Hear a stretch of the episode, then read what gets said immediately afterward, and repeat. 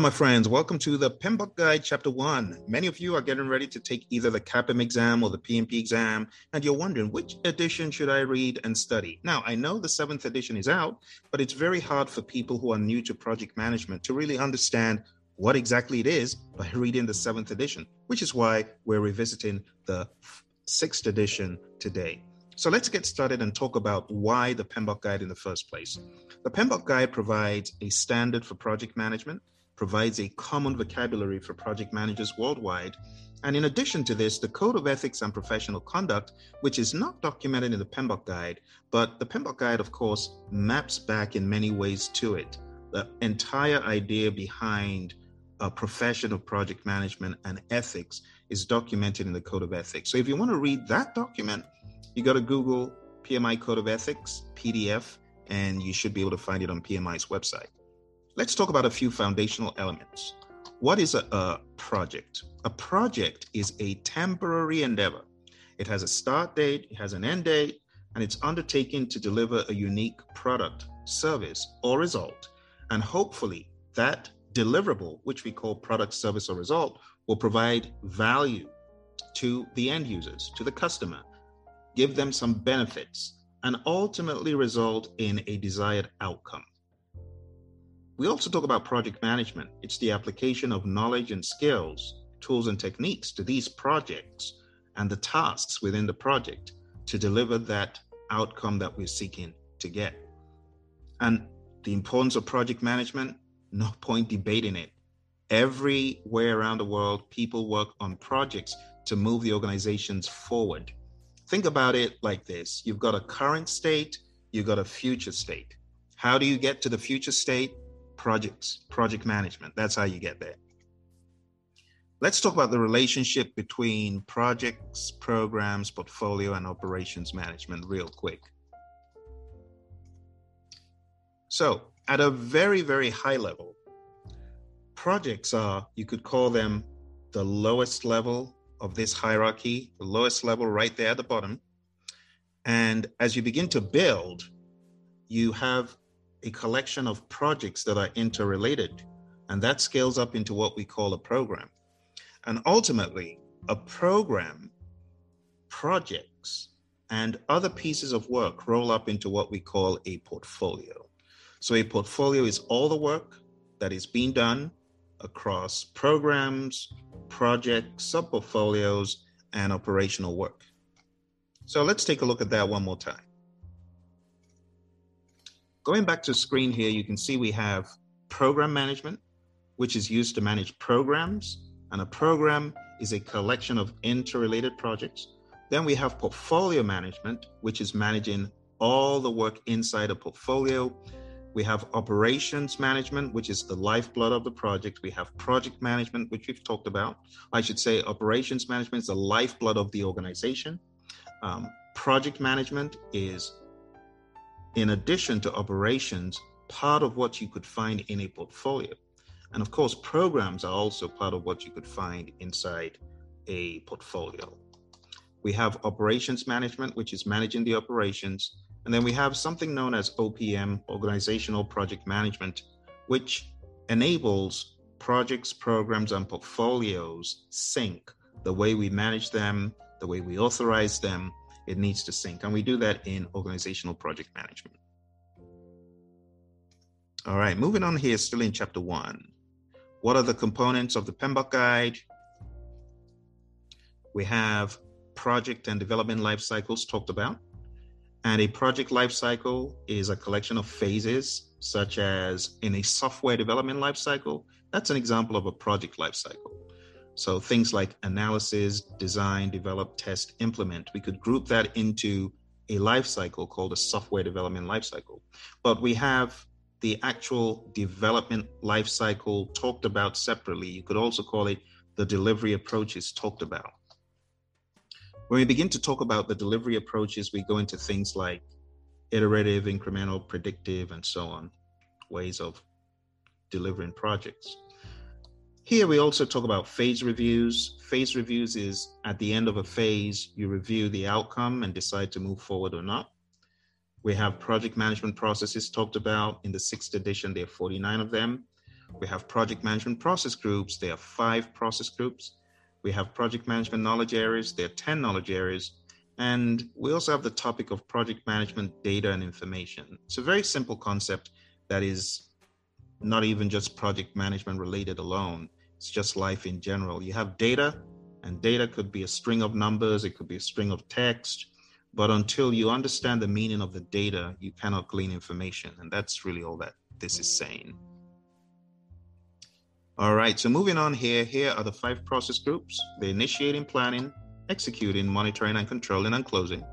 And this is not to be confused with phases. No, phases refers to technical work being done analysis, design, develop, test, implement. Process groups refers to groups of processes. So you initiate the project, that's not doing the work. You get it? That's managing the work. You have planning, you plan the work. Planning the work is not the doing of the work. You get it? Executing, executing the work, making sure that it's been done right, managing the affairs and executing, that is not programming or testing. No, it's different. So we have phases and we have process groups, and they're different. Here's a mnemonic I prefer extra money cash. And as far as the knowledge areas are concerned, we have 10 knowledge areas. And the knowledge areas, I've got a very quick mnemonic, as you can see on the screen. I saw six Cubans. That mnemonic, okay, for being able to master the knowledge areas. Okay, so if we take a look at everything together, we've got this map, which is the infamous page 25. We've got the five process groups at the top, the 10 knowledge areas at the side, and a bunch of processes right there in the middle. I'm going to help you out by just giving you a quick description of each one of these processes.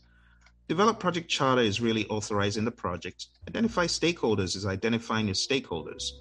Develop project management plan is the collection of all of these plans. So we're going to get plans and baselines from all of these processes under develop project management plan and then we roll them up into a project management plan. That's really what planning is all about.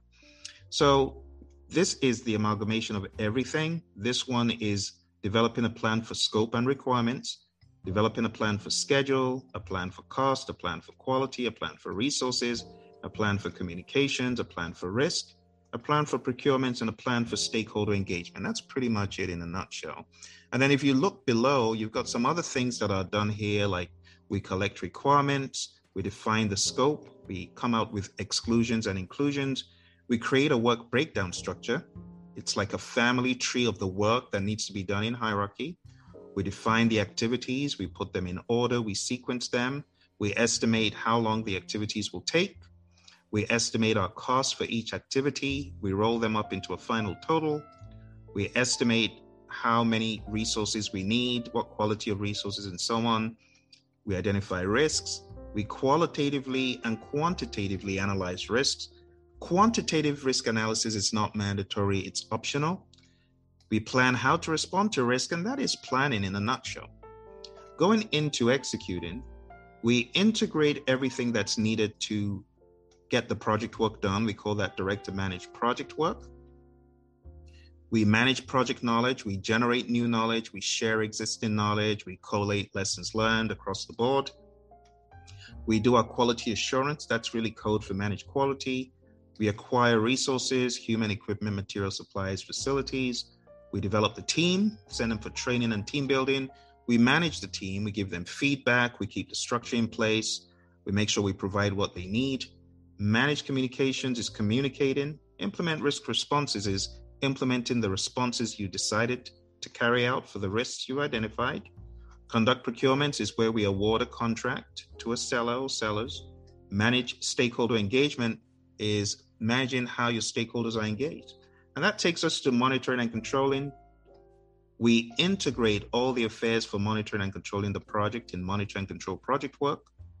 We perform integrated change control. This is where we manage change requests coming in and approve change requests and the whole concept of a change log being updated that's in perform integrated change control.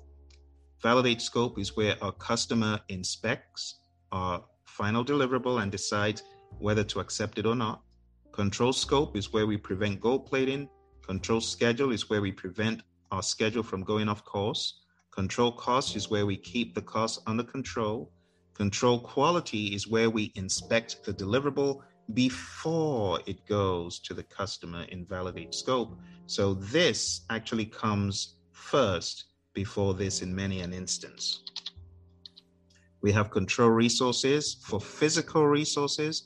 We do not use the word control for humans. And that's why where we have monitor communications, we say monitor because we have humans doing it, right? And down here where we have monitor stakeholder engagement, again, it's a human interaction. And here we have monitor risk because who can control uncertainty? So we use the softer word monitor risks, right? Because risks are uncertain events that could impact our project. And there we have control procurements. This is managing the contract. And last but not least, in the closing process group, we have close project or phase, and that is closing out a phase in the project or project as a whole. And that, my friends, concludes our little review of chapter one. Make sure you go into the PMBOK guide and read through, understand chapter one in more detail. But I can assure you, for anyone starting project management, the best bet is knowing your five process groups, knowing your 10 knowledge areas, and the way I went through those processes that you saw just now, the 49 processes rapidly, just do that. There's no need to dwell on it for hours on end. Just get the top of the waves, understand what it mo- means, and move on. All right. In closing, talk about project management business documents. Some of the very important documents for your exam are the project business case, that's on page 33. Uh, page 30, I beg your pardon, it makes a case for the project. The project benefits management plan is on page 33. This is all about the benefits of the project and it identifies a benefits owner and someone who will be responsible for making sure the benefits are realized. We have a project charter and a project management plan also talked about here. The charter authorizes the project, the project management plan plans how to get the work done, and we have project success measures. And these project success measures, they're talked about in one, two, six, four. What constitutes success? How do you measure success of a project? All right, and that's chapter one for you. See you in chapter two.